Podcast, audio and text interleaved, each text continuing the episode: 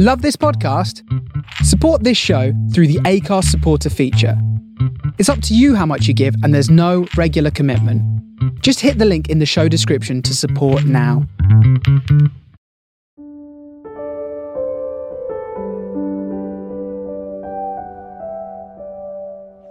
Welcome to the Stolen Goodbyes podcast with me, Karen Rice. I'm joined today by Pamela Addison and Emma Charlesworth. Pamela in New Jersey and Emma in Kent in the UK. Uh, both ladies lost their husbands to COVID 19 in April 2020. Martin Addison, Pamela's husband, was 44, and Charlie, Emma's husband, was 45. Thanks for joining us today. Thanks for having us. Nine months on, you two have become friends and you now share a bond and a deep connection after losing your husband, both of your husbands to COVID 19. And I just wanted to ask really how that came about, how you connected. I don't know whether, I don't know, Emma or Pamela, whether you want to yeah, I, I don't mind starting. So, so basically, when my episode aired um, of the Stolen Goodbyes podcast, Pamela reached out to me. She dropped me a message on Messenger just to say, read your podcast, I've heard your podcast. So many similarities. And I just wanted to, you know, say hi and send my love almost. And then Pamela's podcast was released the following week and I listened to it on and the similarities are actually very scary, down to the fact that both our husbands experienced their first symptoms on the same day, 22nd of March, which in itself, and, and I think it's just it's just gone from there. You know, it's the, the thing with going through this experience is you need people that have gone through it who understand what you're going through. And, you know, just eh, whenever I've heard Pamela speak, and I'm just like, she could be speaking about me. She could be talking about my story. And so it's just nice to have that connection, I think. You mentioned the same symptoms on the same day.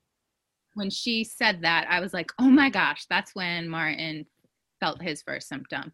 So, like, immediately, then I was like, you know, it's like those in books, it's like attention grabber. So, once she said that, I was like, oh, I need to listen to this podcast. And, like, even like the calls she explained, it was like, oh my gosh, that was what I had to go through. And, the surgery, you know, trying to get him off the vent. And I was just like, this is crazy that like this person will totally understand because, you know, until I heard that, like I hadn't heard about people's experiences with COVID and like losing a husband. So the minute it ended, I was like, I have to message her because her story is just like mine and she truly understands. Was it the fact that both of your husbands were in hospital and you couldn't be with them? was that part of it was that all of it or was there something more yeah i think that's the whole experience like how you know you you thought like when she when her husband was at home too like you thought they were going to get better like martin i thought he was going to get better like i didn't think he was ever going to have to go to the hospital or just going to pass you know the day before he died you know he was on a telemed appointment and the doctor said COVID was running its course and he should start feeling better, you know? But then the next morning, I'm calling 911. So it's just like that fact that like he went on that ambulance and I thought he was coming home. I didn't think he wasn't gonna ever step into my house again. And I feel mm-hmm. like to Emma. Yeah, and that was the same. You know, we we did it's the equivalent in the UK, but we spoke to 111 on the Saturday and were told, yeah, pretty sure you've got it. But again, they weren't testing in the UK at that time. The only way you were getting a test was if you were actually in hospital. I'm pretty sure you've got it, but you know, the most severe symptoms would come out in the first couple of days. Sounds like you just need to ride its course and, you know, get better. And then that was on the Saturday night at about nine o'clock in the evening. And then 3 a.m. on the Monday morning, I was phoning 999, getting the paramedics in the house. You know, it was so, so scarily similar. And so, I mean, obviously you connected you just got each other? Yeah. I mean, like sometimes she would post something and I'd be like, oh my goodness, I feel that way. Or I would see something and I had seen her post about it. Like, so I sent her like how to survive the holidays because I remember seeing a post that, you know, she just didn't know how she was going to do it. But then I saw this beautiful like illustration of like how you might be able to like survive the hol- the first holiday. And I was like, I have to send this to Emma because it was like exactly what she needed at the time. Yeah. And, and that just, things like that, they just mean so much because I do think, you know, I've got, I have an amazing support network, I, you know, with my friends and my family, but they don't, they don't know what this is like. You know, when I sit there going, because, you know, on my previous episode, I spoke about how much Charlie adored Christmas and how hard Christmas was going to be to us. And as it crept ever closer, that, that got harder and harder. And I was like, I just don't know how I'm meant to do this. And then, yeah, the, the, the message that Pamela sent me with the how to survive the holidays. And it's, it was just different tips to survive with grief, you know, do what you need to do. And it's all right to cry and you don't have to make, do the same traditions. And, you know, it was just so lovely that someone had seen that and gone, this is what she needs right now. She needs this. So that was a, a massive comfort then. Yeah. And there was an idea to was it use your husband's shirts to was it to make a blanket and or ornaments or yeah so um, we've turned all of his christmas clothes we got a christmas teddy bear um, made um, charlie bear um, and we've also got a blanket so all of they, those got turned in. They turned up on like the 22nd of December. So we snuggled up under those around Christmas. And then some of his ashes have been turned into Christmas decorations for the tree as well. So he was very much a part of Christmas. Oh my word. That's lovely. Yeah. I had made my kids teddy bears out of the shirt my husband wore for their baby photo shoots. So I still had both of them in the closet. So each of them had a bear. And then out of the leftovers, the person made two Christmas ornaments for them. So they were hearts, so they could hang them on the tree. Because mm-hmm. my husband and I would always give each other an ornament when we were decorating the tree. So I continued that tradition. And then I saw her with the blankets, uh, blanket, and my husband, like Martin, didn't have the extensive um, holiday attire that Charlie did, but I was like, oh, I, I've already saved all my husband's like sports shirts because I'm like gonna have a sports one made, and then like two about the kids because he bought like shirts that say like daddy and stuff. So um, I was like, oh, I'm gonna do that. So it's just so funny that we're far away and we have like the same ideas about what we can do with our husbands' things, so that they're still part of our lives and their and our children's lives. So, is it a case that you're sort of sharing the ups and downs of grief? Absolutely. But, but being sort of so far away, I mean, the distance is irrelevant, just you're connected and. Yeah. Like if yeah. I'm having a bad day, sometimes I'll message her and I just like, I'm gonna vent about something, you know, and then she totally understands it. And then of course I always ask how she is and she'll tell me her story. But it's like that back and forth feeling like validated that, you know, she understands and like gives me some positive outlook. It's just nice. That's what you need. Yeah, and I think I think that's I think that's right. And I think you know the distance. It doesn't really matter, I think, with this because, as I say, the similarities and the illness and everything that we've gone through. You know, don't get me wrong. It would be lovely if Pamela was just down the road, so that when this nightmare is over, we could meet for coffee and go out for drink and all of that. And, and that's that's not right. But otherwise, it doesn't matter where where we are in the world that common bond and that that feeling of god someone gets this and i've got someone i can rant at. And you know even if there's been a couple of occasions you know it's been a really tough month for me but there's been a few occasions where you know pamela sent a note and i might not have gone back to her for a couple of days because i'm just like i've got nothing. I, and I, i'm not looking at my phone or i'm not looking at messages and i don't see it. But there's no expectation that, that, that when I do then go back and go, right, well, this is how it's been for the last couple of days, it's just really tough. Someone doesn't judge you and someone is not sitting there going, well, I've asked how you are and you've not come back to me. You know, there's just, there's none of that. It's just total acceptance, which means a hell of a lot at the moment. How has the last nine months been for you, Emma?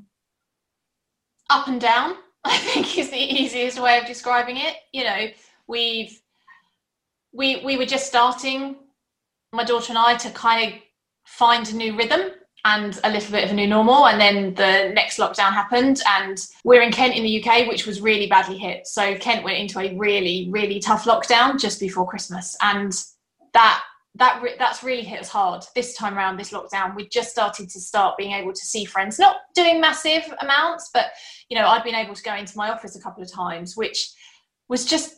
I only went in twice into London, but it was just so nice. It was like I could almost leave everything at the door and then go in and just be me for those seven hours. And, you know, and it, it just felt normal um, to the point that there was one day where I'd had this really daft morning and I got to lunchtime and Charlie and I would ring each other every lunchtime without fail. We'd ring each other. Um, and I kind of got to lunchtime and I was like, oh, Charlie's going to love this story. And I picked my phone up to ring him. That's how normal my life felt, just being in my office. Um, and then I picked my phone up and then went, oh, I, I can't do that. He's, he's not here. Like, but it, it had just been normal. So I think this lockdown has really hit hard. And I think you know, I think subconsciously, and I hadn't even realized I was doing it, but subconsciously it was like, keep his memory alive, keep his memory alive, get to Christmas, keep his memory alive, get to Christmas, just get to Christmas. And I got to Christmas, and then grief hit really badly around the 28th of December to the point that it was a struggle to get out of bed each morning. You know, I was off work. We, I could have been doing some really lovely stuff with my daughter, and I it was all I could do to get out of bed each day. And even if I did, I was then just so mentally and physically exhausted. Um, and I, I spoke to work when I was due to go back after Christmas and said, I can't do this. I can't come back.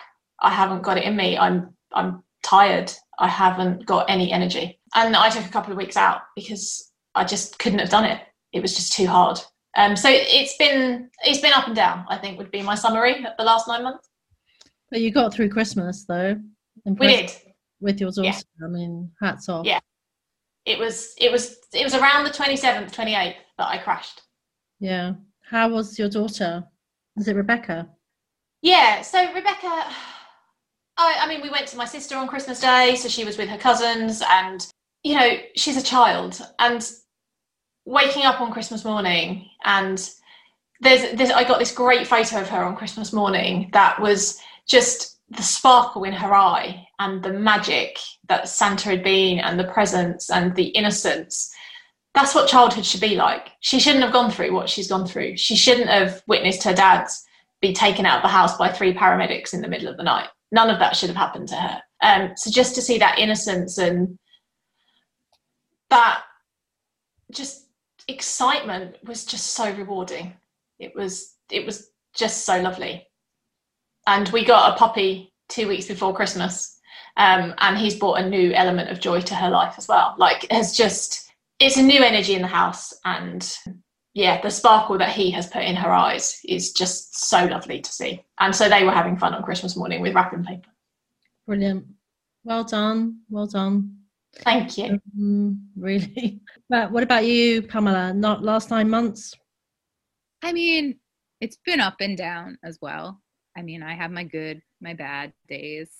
I think from my standpoint, like a lot of what was going on in the US um, mm-hmm. definitely had some impact on how I was feeling on certain days. And just even now seeing those numbers, knowing that there's just more and more people entering this club of yeah. losing someone to COVID is like what really sometimes just gets me down. Like, I don't even know who those people are, but to see that like 4,000 people have died this, you know, today, like uh, during a day, like mm-hmm. really just sinks my heart because I'm just like, mm-hmm. that's so many more people going through what I was going, what I've been going through. And then you think it's like been nine months. Why is this still happening like in such a huge way? Like I thought like when Martin died, everything was going to start getting better, but it still is like in this incredibly sad place. And you know there's hope with the new administration so that's like a little bit good but obviously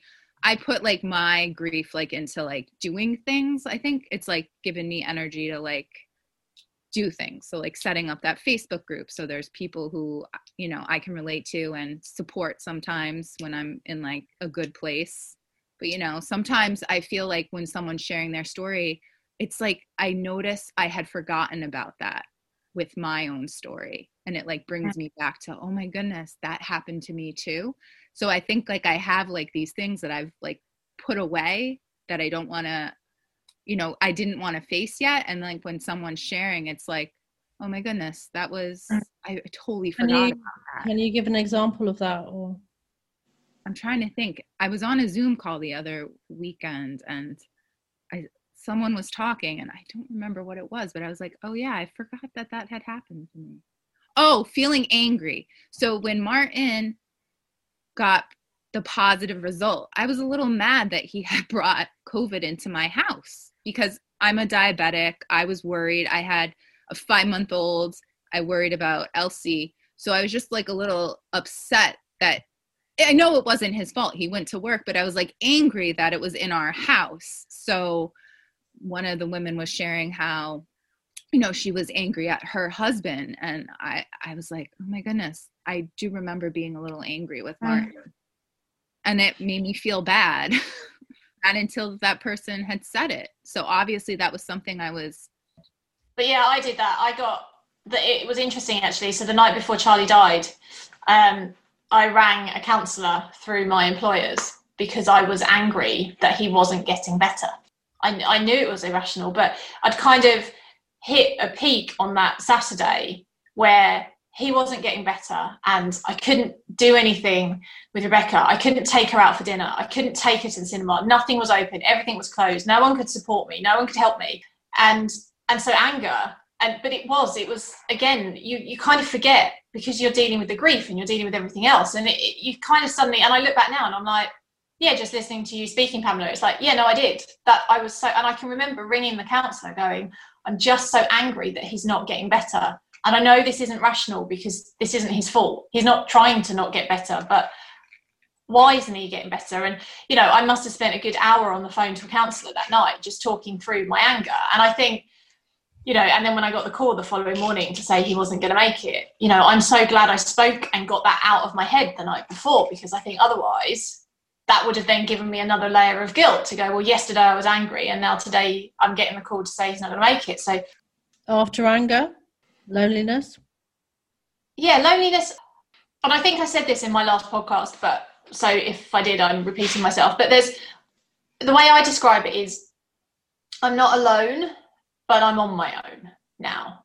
You know it's me that's making all the decisions. It's my daughter's due to go to secondary school in september and i'm the one that's got to do those applications. I'm the one that has to cook every single night and i didn't cook. So for 21 years i did not cook to the point that if charlie was away someone our friends and family would either invite us around for a meal or we'd do takeout. That's how little i cooked in 21 years. And now i'm like every single night i have to do this. And and there's just that feeling of having to do it all by yourself and that does create a sense of loneliness um, you know, you get to the point where of an evening, there's no one to talk to. I mean, yes, you can pick up the phone, but sometimes, and I spoke to someone today and they were like, oh, you know, you can always ring me. And I'm like, yeah, but that's just something else to do. Yeah. That's another effort. Like to pick up, you know, it's it's no no disrespect to you, and I'd love to chat to you. But do you know what? When you've been going all day and you've been working, and then you've been parenting, and then you've been doing the chores that you're doing, and you're doing everything, to sit down and then suddenly, you know, if you don't stop till 9 30, 10 o'clock at night, to then pick up the phone and go, oh, I feel really rubbish today, it's too much effort. It's easier just to go, oh, I'll just sit. Yeah. You're sort of, you you're wearing every hat, aren't you, really? Yeah. All of the time. Yeah.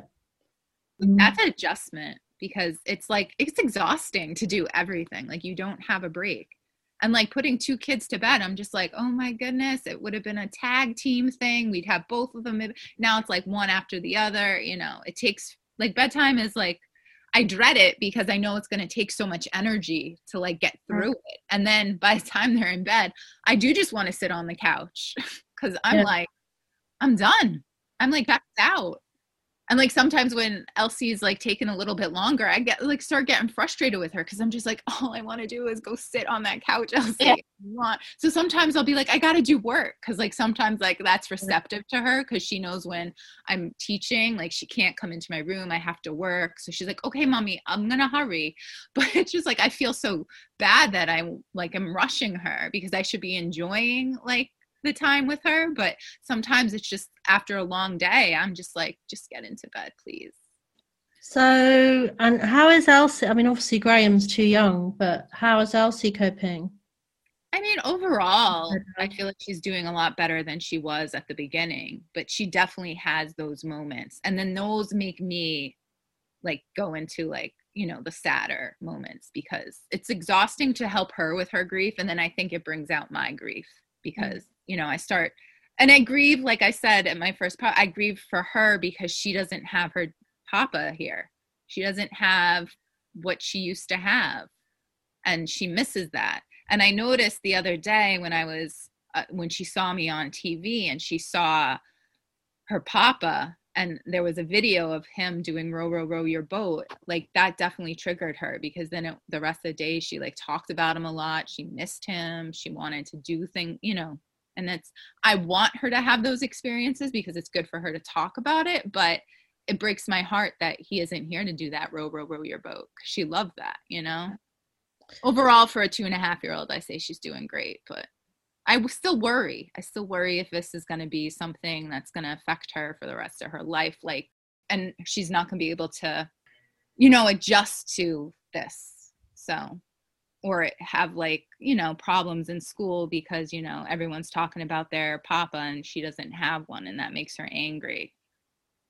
What about, I mean, obviously, this is not quite the future that you, either of you had envisioned. So, I mean, Emma, you met Charlie when you were quite young. Well, yeah. very, very young. was it 18 or thereabouts? Yeah, we got together at my 18th birthday party. So, I mean, obviously things are different now. Um, how do you see the future? Have you got have you got different plans now, or no thoughts at all, or what are you thinking? It's too overwhelming. It's you know we we we will survive and we will get through. Um, and you know, we sit there and we we talk about holidays and you know, I keep saying to Rebecca, I'm like, when the world is safe, we're going back to Disney because we will just escape. You know, we did a family holiday to Disney Christmas 2017. Is that like, Paris? Paris? No, Florida. Okay.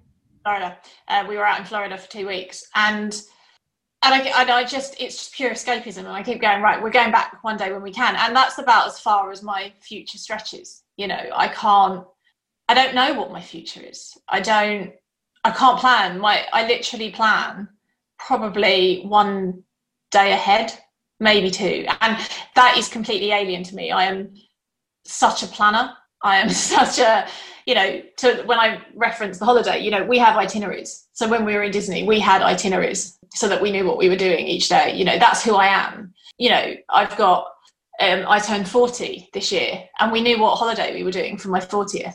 We were coming out to the West Coast and we were going to fly down and go to San Francisco and do Monterey Bay and do all that. We knew what we were doing for it. And now I'm sitting here going, this is my first big birthday, for want of a, another phrase, where he's not here. I've never had a big birthday without him. He was here for my 18th, my 21st, my 30th. What do, what do I do? And obviously, you know, he was at he was admitted, I had to call 999 in the early hours of my birthday last year. So my birthday is always going to be a reminder of him going into hospital. I won't ever escape that day. It's not going to be one that will fade because it, it's there forever. And, you know, that's, I don't plan. In answer, the short answer to your question is I don't know what my future is. Pamela, is that similar for you or?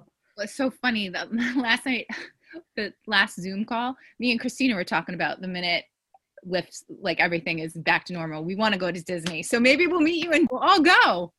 Yeah, I mean, I w- I am a planner too, but right now it's like very hard because I also kind of like don't know what I want for my future. And I feel like that's the first time in my life like I don't really know what I want.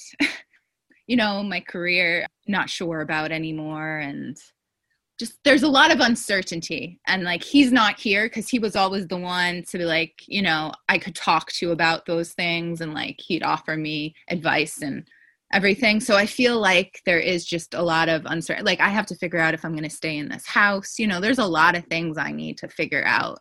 And it's very frightening. So it's like you know i know i have to do one thing at a time but i wanted to ask you about just the financial side of things. I mean obviously you know there were two ages and now one. I mean, how how are you coping? Is there help? Martin was a healthcare worker. I did receive a little bit of grant money because there is something called the Brave of Heart Fund, which I qualified for because he was a healthcare worker. But if he wasn't a healthcare worker, I wouldn't have gotten that extra sum of money. I really feel like um, something needs to be done for young families because it is a huge hit to lose half of your income. And life is expensive. Like I feel like now my entire paycheck goes to like everything expense. Like there's nothing like to save now.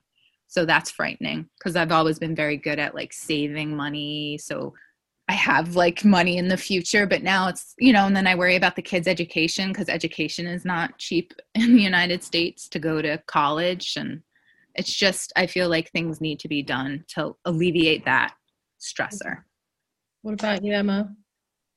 Yeah, so You at work, Emma? Or yeah, I am I am back working.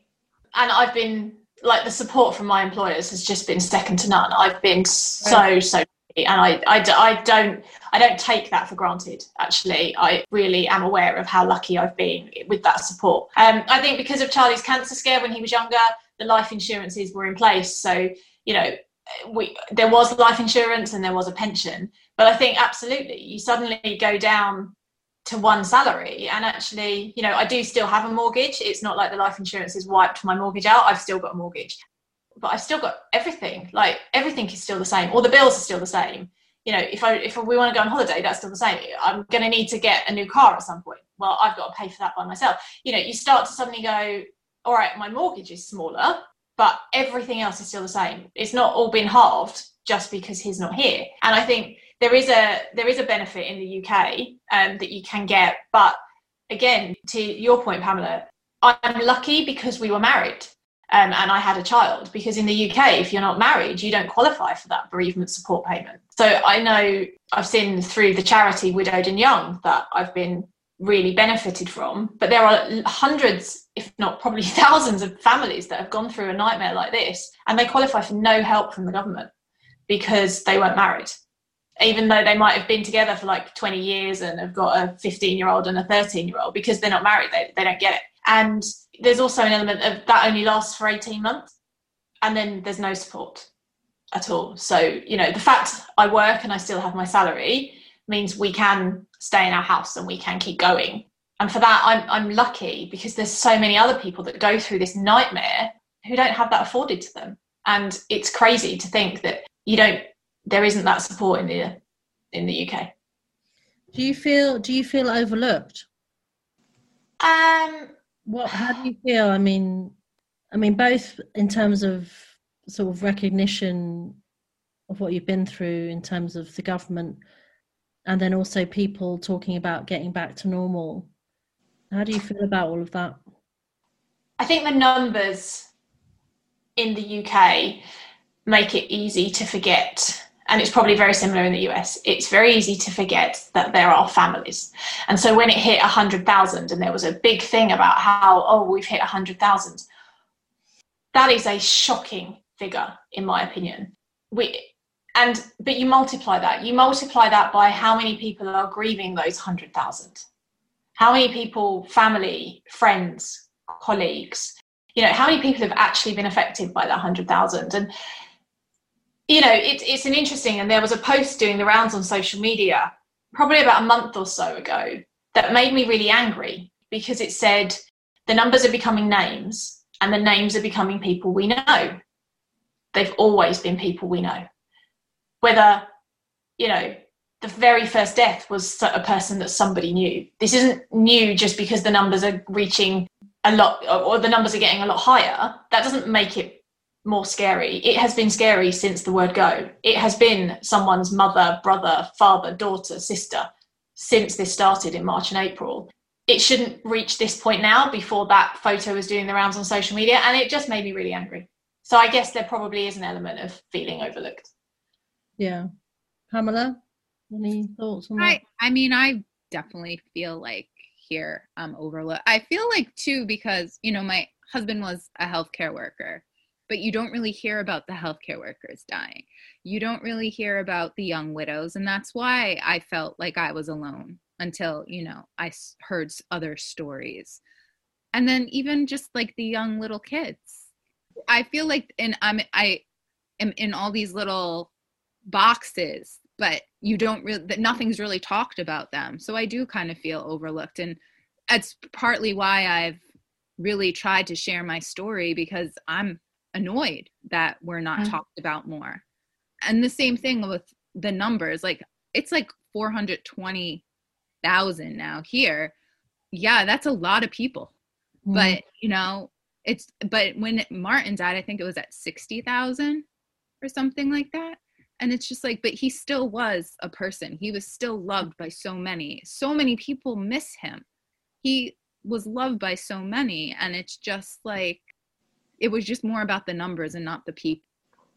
Yeah. And I think it's easy to forget the people involved. And I think it has been and and I put a social media post out last week, and you know, I was like, you know, in this year that's not allowed for normal grief in inverted commas, you know, please don't forget, you know, please remember all of these people in your thoughts because that's it. None of us have been able to grieve properly, none of us, and that's really really hard. And and uh, you know, you look ahead and you just think, the next year, the next two years, all these people that have had this grief that they can't hug people and they can't get the support they need and they can't get the love and the care and process the grief in a normal way you know what what will that do in a year two years? You know i, I look at rebecca and i'm like she's literally been stuck with me. She you know there's charities can't even support her in the way they might have once been able to because they can't work because of all the lockdown rules.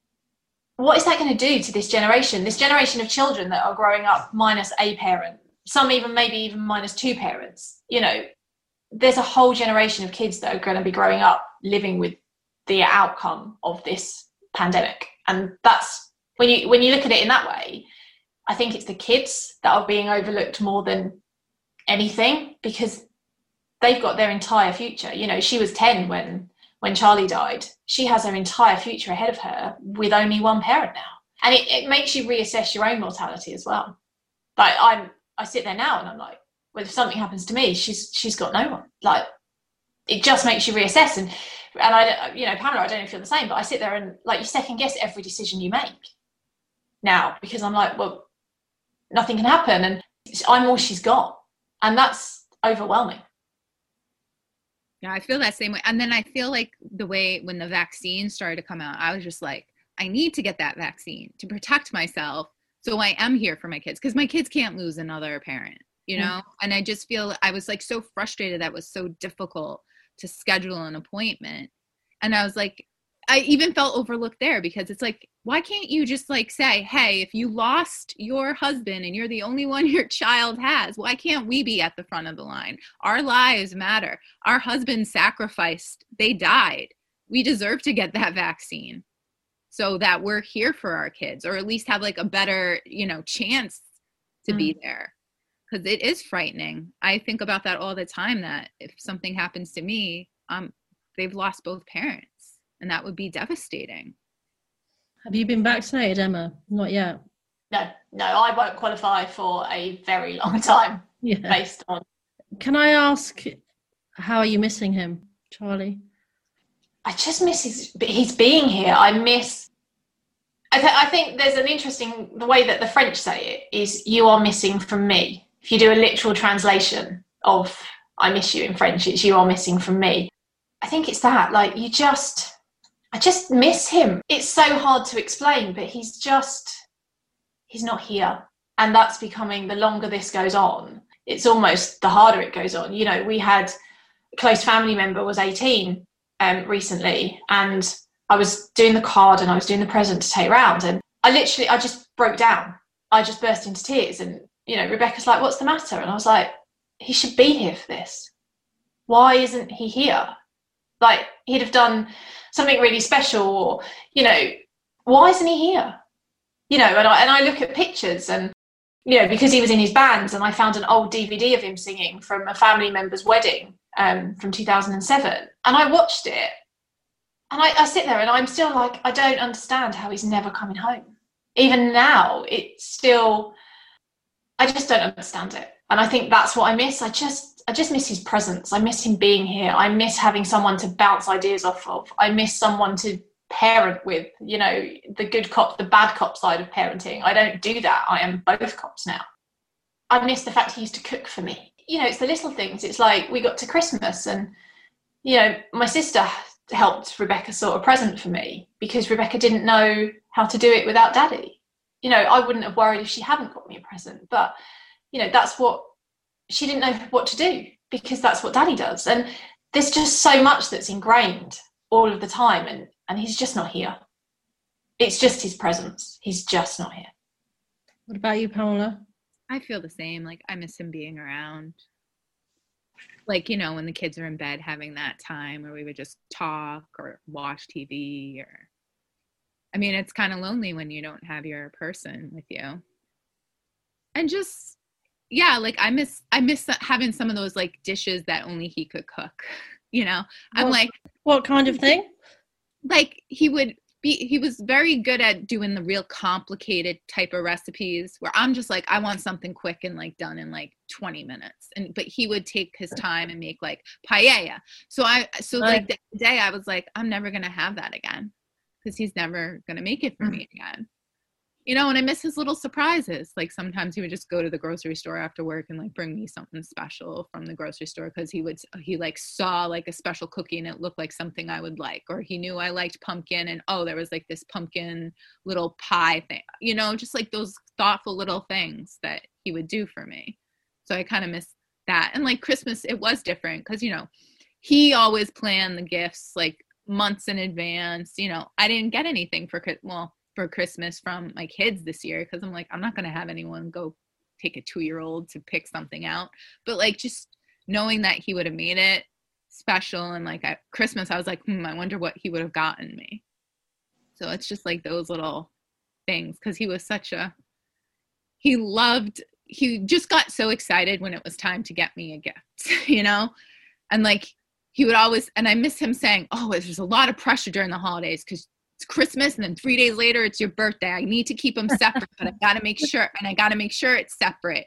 But it's like a lot to think about, you know? And I, you know, I missed him saying that because every year he would say it was a lot of pressure. And I'm like, I'm sorry, that's when I was born. So, but you know, and even just his like silly little he was adorable. I that's how I describe him. But he just had all these like dad jokes and stuff, and I just miss him like coming up with something silly. Like sometimes it would I would be like, I don't understand what you just said to me, and then he'd be like, You didn't get that, and I was like, No, I just miss all that kind of stuff.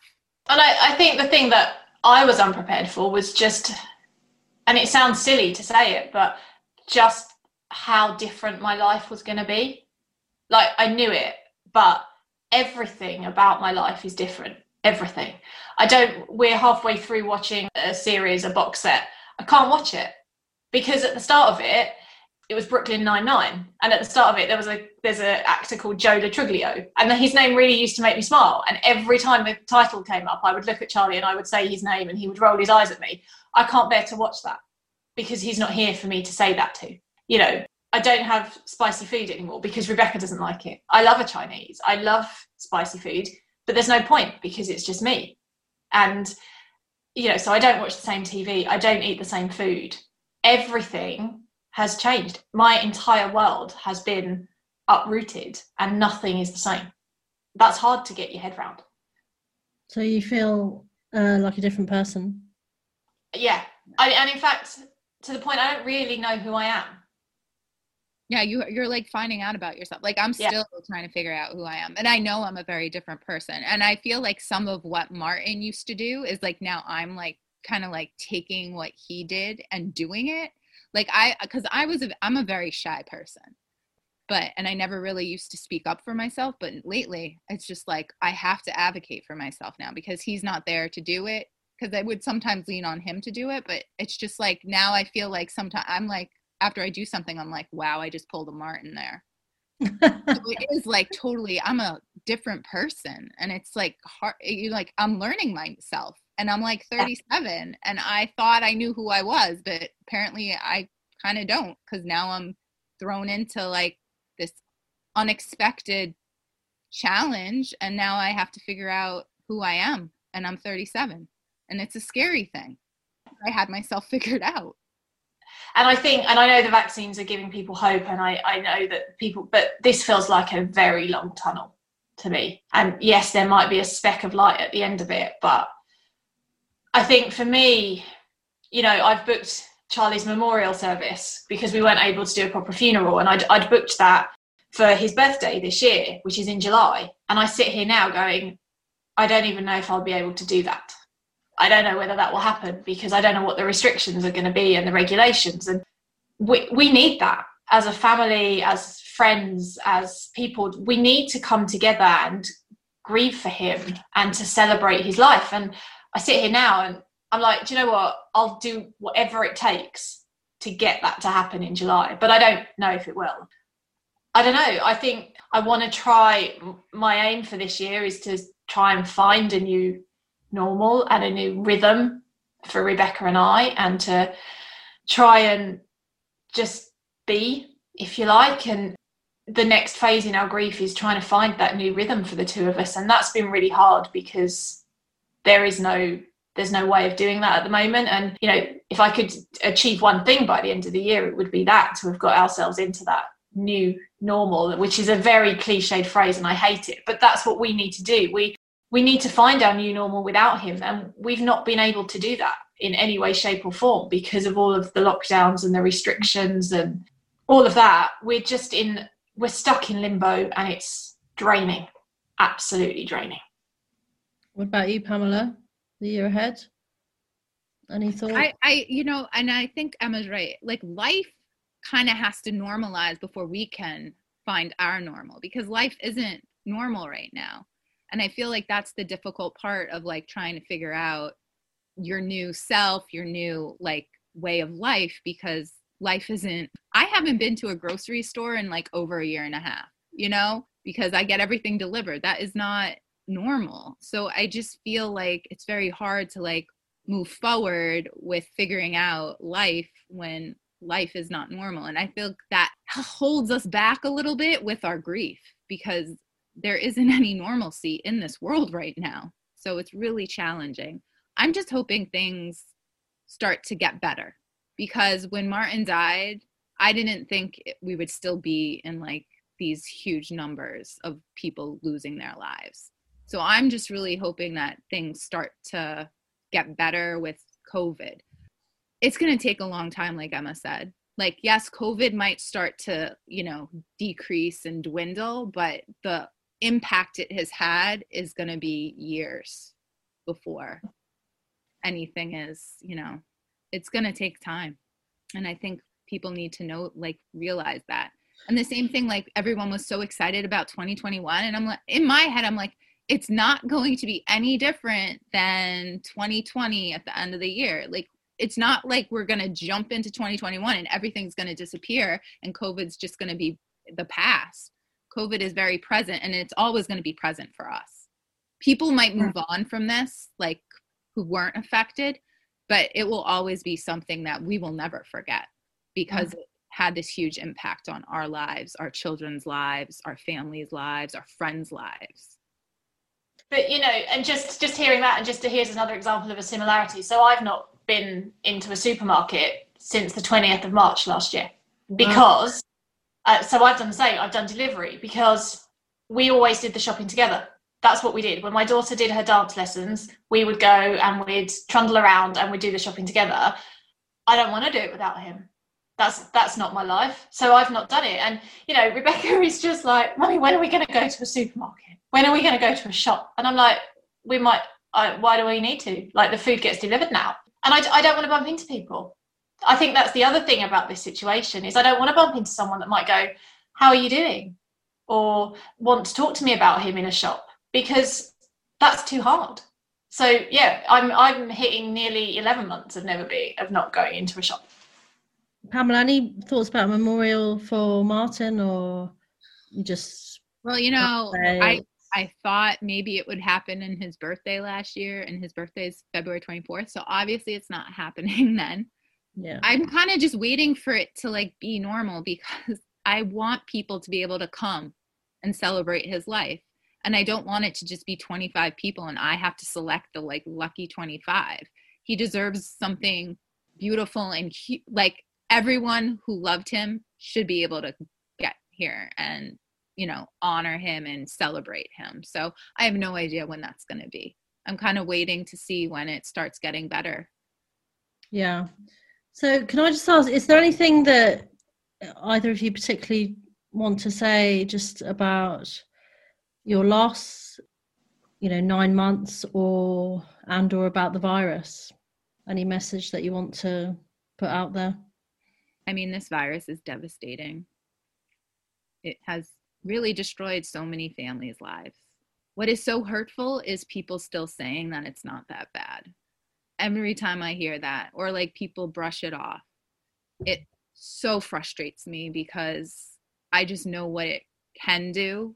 And some people are very lucky and they barely get it. And luckily, I was one of those people because, you know, I did get sick after my husband got into the hospital. And I never told him because I wanted him to focus on him getting better.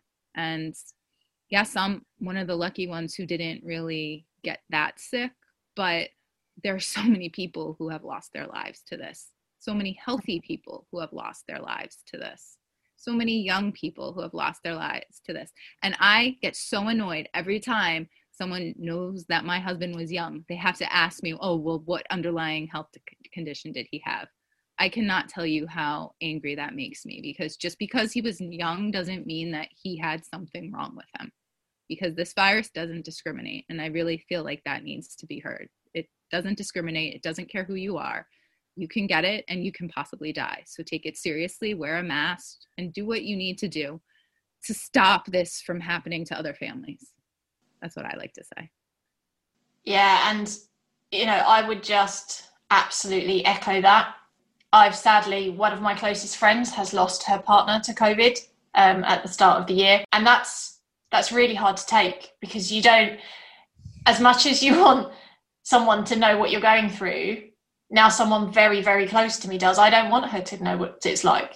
I want to go back to not only relying on people that i've never met before who get it. And i think it's that. I think when it hits you and, and you you watch someone else that you love going through this it reminds you of just how deadly this virus is. You know again he was healthy no underlying medical conditions, young, and it's it's just devastating. And and I think it's that there are so so so many families whose lives are being turned upside down that it, as Pamela says, you know, when people go, "Oh, it's a hoax, it's made up," I'm like, seriously, no, it, it's not, and it doesn't discriminate. It doesn't sit there and you know choose its victims. Anyone can get this. Anyone can just fall ill, and you know, there's no rhyme or reason as to whether you suffer mildly or whether you suffer badly with it. There is, you know, I don't know whether Rebecca and I were asymptomatic, but we were never ill. Yet we were in a house with Charlie for eight days before he went into ITU. There's there's no logic behind this virus, and I think that that's what people really just need to be aware of is that it doesn't discriminate. There is no logic, and it could literally be you or someone you love. So, I mean, obviously, you know you're in fairly regular contact and have been a sort of mutual support. Are there plans to meet up when you can at some point in the future?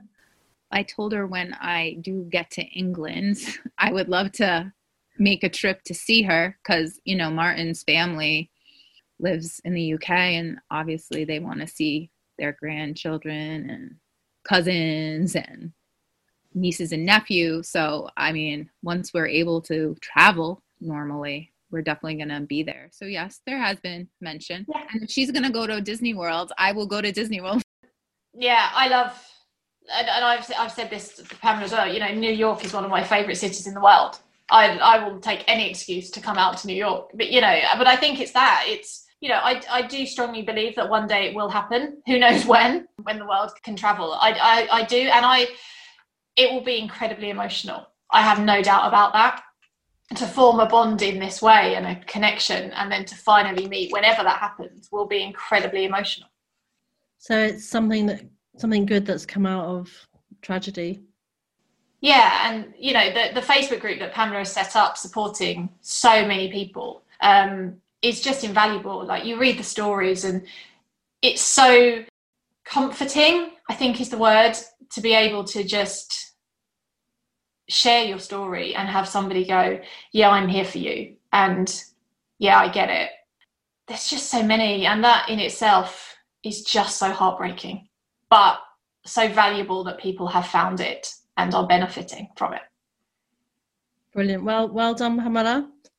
and I'm sure it's a lot of work moderating yeah. it all and you know to know that people are being helped and feel supportive that's all worth it. But you know what's so funny uh, how you said the hoax thing? So the nbc article about the kids i saw a comment and someone was like i had to look up these people to make sure they actually real. So someone had to look You too. to make sure that i was real. Really? and that made me so mad. I'm like what do you think? I'm a fake person faking this whole story? I was so offended because they're like i can't believe news anymore Fake news. Yeah. Fake yeah, they think I'm fake news. I'm like a fake person. I was just like, people, I just don't, I can't explain that. Yeah. We're living in a mad, mad times, aren't we? Really. Okay. Thank you very much.